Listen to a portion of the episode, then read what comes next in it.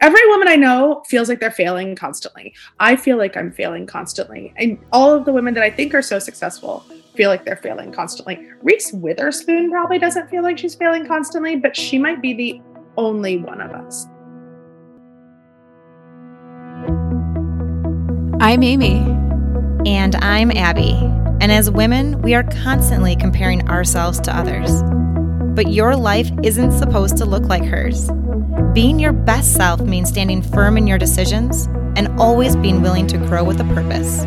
We get vulnerable and real with an honest look into the challenges and triumphs we all face.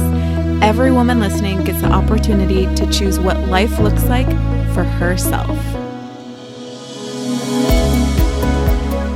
Today on the podcast, we have Jo Piazza. Jo is many things. She's a mom, an author, a journalist, a podcaster, and a wife.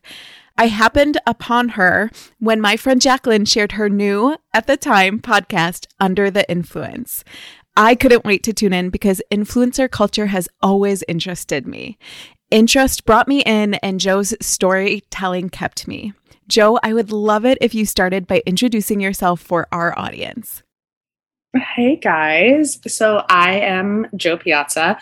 I loved that introduction because you said wife last, which really is the thing that kind of fall like teeters off the edge of my like profile cliff sometimes. Sorry. But uh yeah, I'm an author, a writer, a journalist, and a podcast host, all of the things because I think that women have to have 50 jobs these days just to survive. And I am just so delighted that Under the Influence helped you find me. Uh, we're going to get into all those things, but let's start with Under the Influence, which we both listen to, Jo, every single week. And it would spark some really good conversations when we were talking about it in the office. But what was it that made you want to do a podcast about influencers in the first place? So I would love to hear the most surprising things that you came across as you researched and interviewed for this series. Oh my god, yeah, so so many. So I'm like a normal user of Instagram, which means that I'm constantly on Instagram. And after I had my second baby who didn't sleep, I found myself just scrolling and scrolling all night long because I was holding her with one hand and the only appendage free was my thumb. And there's only one thing you can do with a thumb. Every time I've said that a couple times and I'm, I'm like, uh, are there like, I'm like, does it sound dirty when I say that? But there really is only one thing you can do with a thumb. I didn't scroll through Instagram. And I realized that almost everyone on Instagram was trying to sell me something. And I didn't mind it because as a new mom with limited time, I want someone to tell me what bottles to buy or what rug is really easy to throw in the washing machine or what white sheets will look great for like a day before my kids pee on them. But I became fascinated by the women creating these accounts and started digging into who they were and how they worked and the economics of it. And the podcast started out, I'm like, I'm going to uncover all of the dirty shit in this world. And then I realized what an incredible business it was, how these women are very serious entrepreneurs, and that there was just so much more about the world of influencers that's been ignored because it's a world created by women for women, and men control most of the media. Yeah, and that's something that I noticed as you were doing the series is that a lot of times influencers can get a really bad rap. And sometimes I know that that's fair. But as you were pointing out, sometimes is it just the fact that women have a hard time cheering for other women? It's this female dominated industry, and there are a lot of women succeeding at it. Totally. I do say the media is mostly dominated by, by men, but you know, women are also really tough on each other. We're probably our toughest critics. We're really mean to each other on the internet. And I think that there is a lot of innate jealousy too, that we're not necessarily champions of other women when they succeed, when we should be. We should be happy for every woman doing amazing things in the world because it has been so goddamn hard for women to do amazing things in the world for so long that anytime a woman does anything, anything, we should be like, you go, girl, you're great. And our jealousy should just completely evaporate because it is a useless, useless emotion. Yeah, like it's even if the woman is doing things differently than you would do it, that doesn't mean that she is wrong and you are right. You can just have different ways of doing things. And the online fallout that these influencers get is horrible. But then if you've ever been down the rabbit hole of like a Reddit thread, oh, people yeah. spend so much time trash talking a woman's life. It's insane. Well, and you know, it's not just limited to influencers either. You know, in the beginning of Goodreads, the social network for for readers, I think it was so helpful to see what other people were reading and that devolved into so much nastiness as well, mostly from women going after female authors and you know, I'm also an author and so yeah, just the amount of hate because I think I think that for so long, women have been made to feel like we should feel insecure. Every woman I know feels like they're failing constantly. I feel like I'm failing constantly. And all of the women that I think are so successful feel like they're failing constantly. Reese Witherspoon probably doesn't feel like she's failing constantly, but she might be the only one of us. And this has been so ingrained in us for so long that I actually I don't know the answer for how we can get out of it. But it's one of the things we try to explore in in Under the Influence. And Under the Influence now, it was just originally just about influencers. It was just supposed to be like dirty gossip about influencers because I'm also a terrible person. But now I feel like the title of the podcast Under the Influence means so much more. It's like what are all of the cultural things that women have been under the influence of for so long that we have to shed to actually enjoy our lives more. Mm, and it has been ingrained and it's been ingrained in us for a long time. And that was one of the big reasons that Amy and I wanted to start this podcast is to talk to real people like you and just rewrite that script on insecurity and just what the world is telling us so we can start living lives that we want to live, lives that we're really proud to live.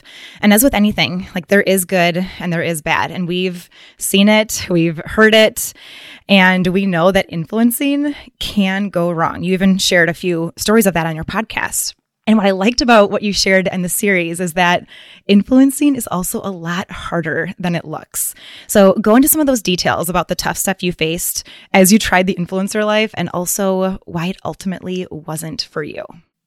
Yes. So, part of the podcast is that I did try to be an influencer, and spoiler alert, I suck at it because it is, and I, I've created almost every other type of content in my life. Like I was a newspaper journalist.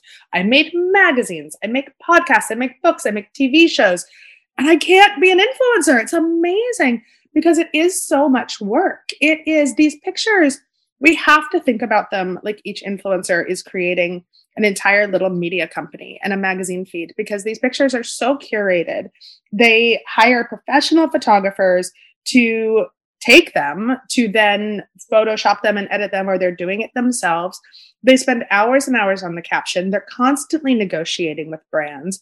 They're running their own mini magazines, marketing agencies, and advertising companies. A lot of the time, it's just one woman. Sometimes they do have assistants, and I'm fascinated by influencer assistants, by the way. Like, there's going to be a whole episode in Under the Influence season two on influencer assistants because I'm just like this, like this job. This is a job that didn't exist before, right? But we don't give these women enough credit. We really just kind of shit on them. We're like, why are you posting these perfect pictures all the time? But we don't shit on Martha Stewart for making a perfect magazine literally all about her life, or Oprah for making a magazine literally all about her life. But we do on these women because they feel like they're our peers because we're like, oh, well, this is someone I could be friends with. So I can tell her you're an asshole for posting pictures that are more beautiful than my life when she's just trying to make a buck. Yeah.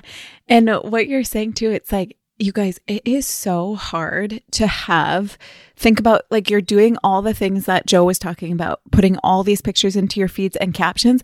But now that stories are so big, like every day, all day for these women, they're the face of their brand. Like it doesn't go on without them. So they have to either pre record or be on every single day. It's actually really crazy. It's insane. It's like, it's like your Oprah with the Oprah magazine or Gwyneth Paltrow with Goop, but constantly. And in order to get eyeballs on your page, on your account, which you need to keep making money from brands, the algorithm forces you to broadcast almost 24 7. So you exactly. have no choice but to completely turn your life over to this beast to make some decent money, but with no safety net whatsoever. I mean, there's no benefits for these women, there's no job security. And that's why I think we have to give everyone a break because trying to make it as a woman, but and also especially as a mom and make money to support your family and maintain a career is really hard. And we don't yeah. give anyone the grace. This seven days a week thing to me is the biggest turn off, just like in my personal life, because that's just who wants to work seven days a week? And some of these women do look exhausting. And I wish that Instagram could let them off the hook and give them some off days. Obviously, they could take them, but it really does impact your story views if you go dark for a few days. Totally. And it, I see it impacting mine too. And I have to, I think about quitting Instagram all the time. I really don't feel like I have a choice anymore because it's how authors help find an audience for their books. And I've got a new book coming out in like four weeks now. But if I don't post for a day, my engagement tanks. And also, if I don't post pictures of my kids, my engagement tanks.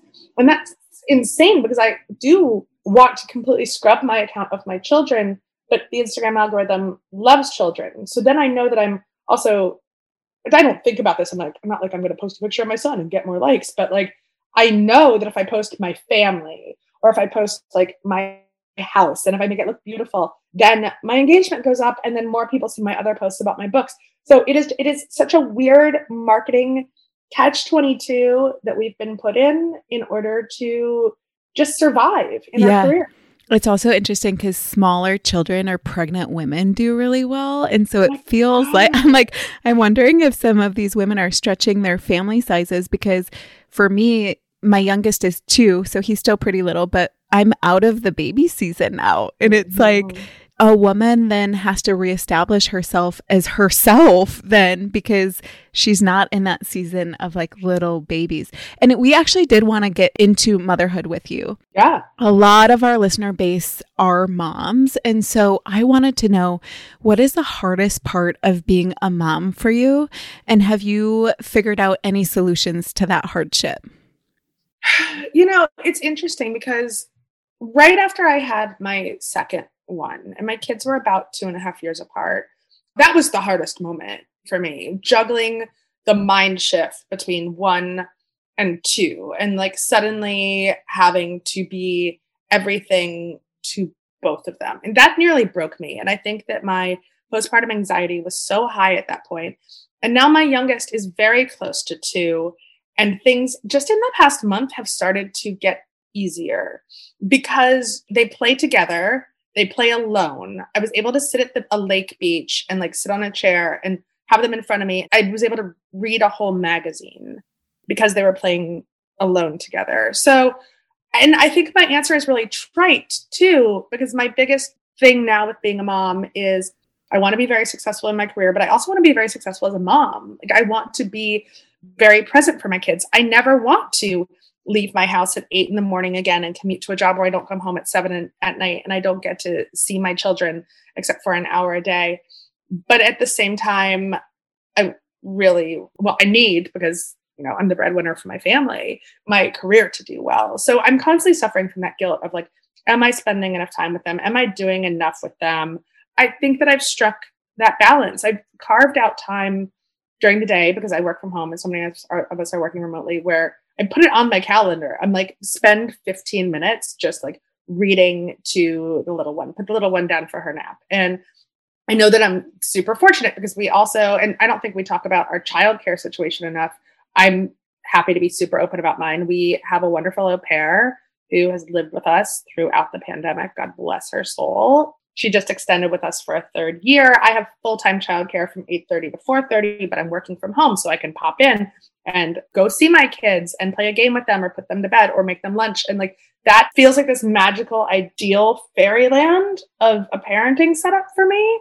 But at the same time this is I feel like this is also how women mothered for centuries 50 years ago because we lived with our mothers or our sisters and we had other people helping us and so we could do the work which in a women's women's case was like making clothes or growing food or working outside the home in a factory but then also have family members taking care of our kids. And we consider our au pair a family member. I don't know if I just answered your question. I just like babbled for three fucking minutes. You definitely did. And in all of that and in your answer, I kept on hearing the word balance and just figuring out what works well for you and your family. Like you do a lot. You have a lot of different tasks. You have a lot of different titles, but you have figured out what works well for your family. And many people will say you can't do balance, you can't do balance, but you did. You have figured it out and that's why we want to have you on is to really inspire more women to figure it out for their family what they need to do in order to live in that balance and a quick break from our podcast sponsor, which is BetterHelp. So, BetterHelp is our longest standing podcast sponsor. Amy and I have both used them for the last year and a half.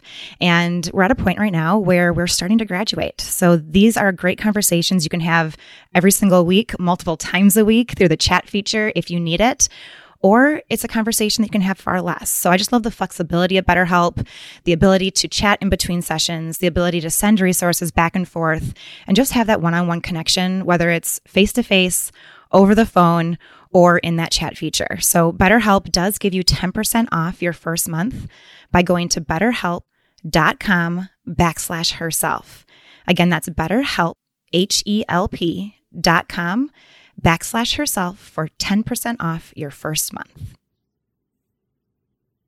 Jo, let's switch gears a little bit. So, you have a book coming out that you mentioned earlier. It's coming out in October and called We Are Not Like Them. So, tell us more about your book. I, for one, am so excited to read it. Oh my gosh, guys, I'm very excited for you to read it. We Are Not Like Them. It's been a long time coming. So, my last novel, Charlotte Walsh Likes to Win, was edited by a wonderful woman named Christine Pride at Simon and Schuster, and she became a close friend. And we decided to write a book together. Christine is a black woman, one of the few black women um, in the upper echelons of publishing, and she's like, I have never seen great commercial women's fiction about an interracial friendship on the page. She's like, I've never seen it. And I was like, I, me neither. And we read a lot of books. And we're like, why don't we write it? And so we started writing it four years ago. And, you know, the book became what it wanted to be. We Are Not Like Them quickly turned into a very heated book about race and social justice and police shootings in America. And this was well before, you know, the reckoning after George Floyd's murder. But at its heart, We Are Not Like Them is about a friendship, a lifelong friendship of two women who love each other so much, but like really have to grapple with the hard questions about race that we all have to grapple with these days. And Christina and I wanted to write the book because we want people to have a more comfortable way to talk about race. We feel like so many books are preachy or so angry or make people feel guilty. And because this book is about a friendship between two women and this lifelong bond, you can read the book and find new ways to talk about race without feeling terrible with feeling invested in the characters but not feeling like you've just been attacked or without fear of being canceled because all of those things i feel like inhibit our really productive good conversations. So we're trying to bring together book clubs predominantly white book clubs predominantly black book clubs because frankly people do self-segregate. 75% of white people in america don't have a friend of another race. I mean that is an official statistic and bring together book clubs to have conversations they just wouldn't normally have because we think that really good storytelling is the best way to empathy and healing. And it's not making people feel bad about themselves. It's really not. I was reading a lot about your book and I was describing it to Abby when we were preparing for the interview. And I said, it feels like it's fiction with a purpose. Would you agree with that statement? I would totally agree with that. And I actually, I love that tagline, fiction with a purpose. I'm going to send that over to uh, my marketers right now. But we, we also, we, we sometimes say when we're a little bit tipsy, we're like, come for the friendship, stay for the social justice. Oh, I love that. Jo, you do so many things. So you have a book coming out, another book coming out. You're a mother, you're a wife. You also have a podcast called Committed. And on this podcast, you really dive into hilarious, heartbreaking, inspiring stories about couples of all kinds who've really soldiered through some of the unimaginable circumstances. And after really long days, after really tough situations, they still want to wake up next to each other in the morning. So, what is the inspiration for this work specifically? I wrote a book called How to Be Married when mm-hmm. right when I was about to get married. And because I had no idea what to do. I was 35 years old. You know, been single and happy, and then I meet this man and have a whirlwind romance, and I'm about to become a wife, and that seemed crazy. And I was also a travel editor at the time. So I traveled around the world and wrote the book How to Be Married based off how people do this, how you're a wife in other cultures. What does that mean? And How to Be Married has actually become like a go to wedding present and like wedding shower and bachelorette party present for a lot of people, which I oh, love. That's amazing. Again, it's kind of storytelling with a purpose. I want people to be, you know, drawn in by this beautiful travel story of us and me traveling around the world during our first year of marriage, but also then, you know, bring back lessons for their own life. And it was the storytelling that meant so much. So then we turned that into the podcast Committed, which has now been going for three and a half years, which feels so long in the podcast world and has like 10 million downloads. And it's really become kind of a staple of, you know, the podcasting world. And I'm just couldn't be prouder of it. I love it. So I listened to the episode with Amanda Kloots and Nick Cordero, and I was sobbing on my run. Oh, it was wow. this beautiful and tragic reminder of how fleeting life is. You know, I feel like we're all trying to keep the most important things the most important things, but that can be really challenging because the three of us and so many of our listeners are in a really busy season of life. So, do you have any wise words or strategies that you use to keep your values in check and keep the most important things the most important things? I have a couple things. It's one that has to do with my marriage, and one has to do with you know just generally we need to make our lives better. We have to focus on like being just not better, but like being happier and enjoying things a little bit more. So I have this one thing that I do, and I think it's so simple, but I've told other people, and they're like, "Really?" They're like, you do that? And I'm like, I do, I do. Like when I'm just when I'm sitting around when I'm working or even hanging out with the kids, and you know, hanging out with kids that are four and two is great and also totally boring. So I say to myself, I'm like, how can I make this moment better? What one thing would make this moment better for me? And sometimes it's as simple as I'm on my computer and I'm like, why don't you light us a, a lovely candle? And I'm like, that is nice. Or if I'm doing something mindless or playing with the kids and I'm a little bored, I'm like, why don't you put on a podcast right now? Like you can listen to this in the background and that one little sentence, like, what can you do to make this moment better, has just kind of enhanced my life. It, it like allows me to like break out of the moment, be like, first off, this is lovely. I get to work. That's great. Or I get to play with my kids and that's great. But also I can do something to like kind of heighten it. So it doesn't feel as monotonous as I feel like we allow a lot of our, our days to get. And then one thing that I learned interviewing so many couples about marriage is like to let your expectations the fuck go. We cannot expect our spouse to be our everything. In the beginning, when Nick and I were first married, like I kind of expected him to be the first reader on my books, and you know, also to be like have all this brilliant advice. And, and that just Nick doesn't like to read books. He never reads books that aren't my books. He like likes to read articles on his iPhone and read obscure Wikipedia articles. And like the fact that I expected that of him just because he was my husband and then was disappointed when he didn't live up to that was shitty.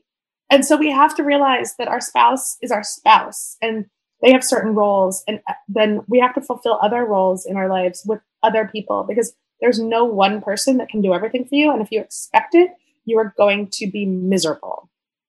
Yeah, when those expectations don't match reality, which if you are setting them that high, you're always going to fail every single time. And that marriage won't feel like a safe spot that we all want our marriages to be.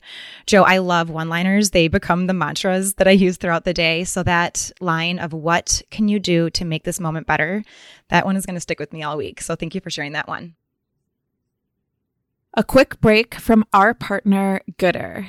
I love that Goodrs can keep up with me. They're actually the first pair of sunglasses that I've worn during running. And I love that. It's so sunny in the summer. I feel like it's such a good touch. When I was out in Colorado with my friends, I actually forgot my Goodrs.